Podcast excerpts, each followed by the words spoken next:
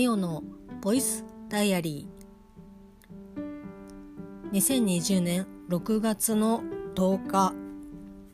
水曜日ミオのボイスダイアリーです。今ですね時間は23時53分ということでこれをアップする頃にはですねまあもう多分日はまたいでるとは思うんですが一応喋り始めたのが今日という10日ということでいいかなというふうに思っております。今日は会社の方でミーティングが結構長く続いていたのでちょっとですね帰ってくるのも遅かったんですけどもう帰りというか夕方過ぎぐらいから風がすごくてもう電車のホームで立っててもこういきなり突風が来たりとかするのでちょっとねおおって押される感じの風が何度も吹いてちょっと大丈夫かなと思って大丈夫かなって思ったのは我が家にありますベランダにありますサボテンとかですねパキラもう特にパキラですね。あの背がちょっと高いのとあと買ってきてから鉢植えをして1週間経ってないんですよね。だからもう定着もしてないから多分この風で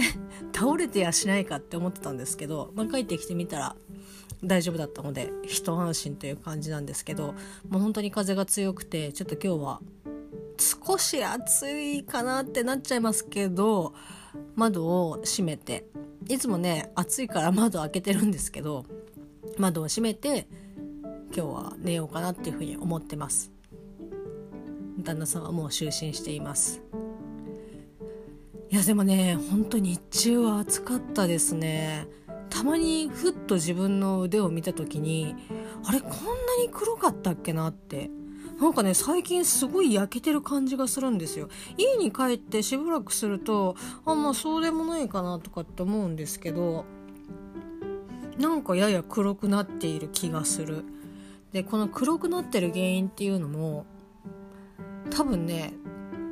通勤で外に出てる時に焼けたんじゃなくて休みの日の日曜日とかにもうベランダでその鉢をね買ってきた苗とかを鉢に植え替える時に、まあ、ずっと外にいますからそれで焼けたんじゃないかなっていうふうにちょっとね若干の後悔をしてますけど。まあね本当に日焼けを本当気をつけなきゃいけないっていうふうに分かってはいるんですけど日焼け止めをね買っても使い切ったことがない。なんかあのなんかね何度も塗るの嫌なんですよね。だからねほんと真っ黒にな真っ黒まではいかないですけども明らかにこう脇とか肩部分の色と腕のね色が手とかもちょっとグラデーションというか違うなっていう風になっちゃいますけどもうお腹と比べるとああ焼けたなっていう風に 思いますけどそんな感じでですねまだ6月というのにもかかわらず30度いったということで本当に暑いです。まあそんな中ですね今日今日というか今日もですけど午前中在宅の午後から出勤だったんですけど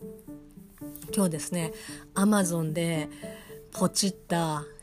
あの商品ものがですね今日届くというふうに、まあ、通知が来ましてで、まあ、配達状況とかも当然そのネットで番号で問い合わせて確認できたんですけどもうお昼頃にはお昼もうちょっと前には家を出ないとっていうところだったんですけどまあギリギリいや届くかなって思ってああどうしようなんか粘った粘った方がいいかなとかっていうのをなんか焦っててでツイッターの方でもいやもうマジ届いてくれみたいな感じで騒いでたんですけどなんかですねあのポスト投函で注文をしてたみたいで家に帰ってきたら普通に届いてました。いやもう普通に言いよかったんですけどもうちょっとねちゃんと調べなさいよっていう感じですけど無事ですね。あのアマゾンでポチったものが届きましたよ。もう本当にね超嬉しいですね。もともとちょっとこれはツイッターの方で初めて見てあこれちょっと本欲しいなって思って Amazon の方で探したら何種類か出てるんですけどあの書籍化されてるのもあれば書籍化で販売してるのもあれば電子書籍で販売してるものもあってで私はその電子書籍を見るこの媒体っていうか、まあ、iPhone ぐらいしかないのででまあ紙媒体がどうしてもやっぱ好きなのでこうパラパラってめくれますし電池いらないですから。えー、注文をねしました。あの紙媒体のやつを。山里生き物図鑑よよ身近な自然を楽しもうということで。えっ、ー、とですね書いてらっしゃるのが一日一緒さんというイラストレーターさんなんですけど本当に SNS でその生き物とかその野鳥とか本当身近なものその動物園にいるとかそういう動物とかじゃなくて本当に身近な動物とか植物とかの解説とか、まあ、実際こういう動植物たちの生活を4コマに書いてあってで、まあ、それもすごい面白いんですけど、まあ、何よりも絵柄がすごい綺麗っていうか可愛らしくてまあ、ほとんどカラーで書かれてるんですけどそれを見てあこの人のやつすごい面白いなと思って説明もちゃんと書いてあるんでああそうなんだとかって思ってあじゃあ今度なんか見つけたらちょっとよく見てみようかなっていうふうに思ったのがきっかけです。でその方の書籍が前さっきも言いましたけどいくつか出てて紙本で出てたのがこの山里生き物生き物図鑑ということだったんですけどなんかもともとその野生生物調査員でその資格も、えっと、きちんと持たれてる方なのですけどかつイラストも描けるってすごくね？すげえ羨ましいんだけど。でまあでもあのこの本出すにあたって五花光一さんという方の監修もあるのですごくですね、まあ、そのこの方の監修がある版ない版っていうのがもうそもそもわからないので何とも言えないのですけどすごくですねあのきちんと書いてあるんですね細かく。どこに分布してるのかとかあとその実際山里であ山里じゃない 山里って言っていやもう山里亮太になっちゃうじゃない。えっ、ー、とね不毛じゃないですけど里山ですね。里山であの動物とかをね探す時にはこういうところを見るといいよっていうのを、まあ、イラストで書いてあるところもあるし写真でこう書いてあるところもあったりとかするのですごくですね分かりやすいんですよね。でかつそのまあいろんなその動植物あの動物からえーと植物とか植物はそんなに書いてないかな動物が多いかなあの虫とかもそうですけどいろいろ書いてあるんですけどやっぱりその外来種の話とかも書いてあるし、まあ、実際その絶滅危惧種の動物、えーと、昆虫とかも動植物ありますしそれにもう絶滅危惧種に指定されてないもう危険性があるっていうのももちろんありますけどただでもこれがね出たのが多分ちょっと結構前だと思うんですよね。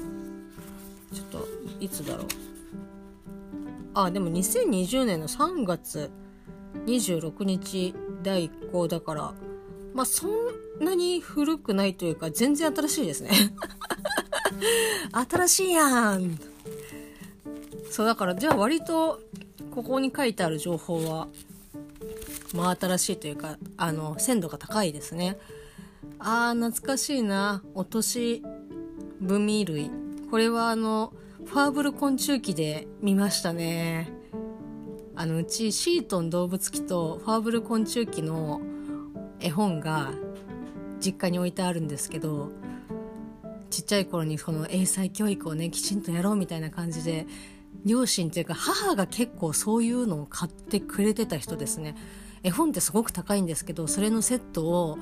だからそのファーブル昆虫記とシートン動物記とあともう一個別のやつとかセットで買ってくれててまあ本当に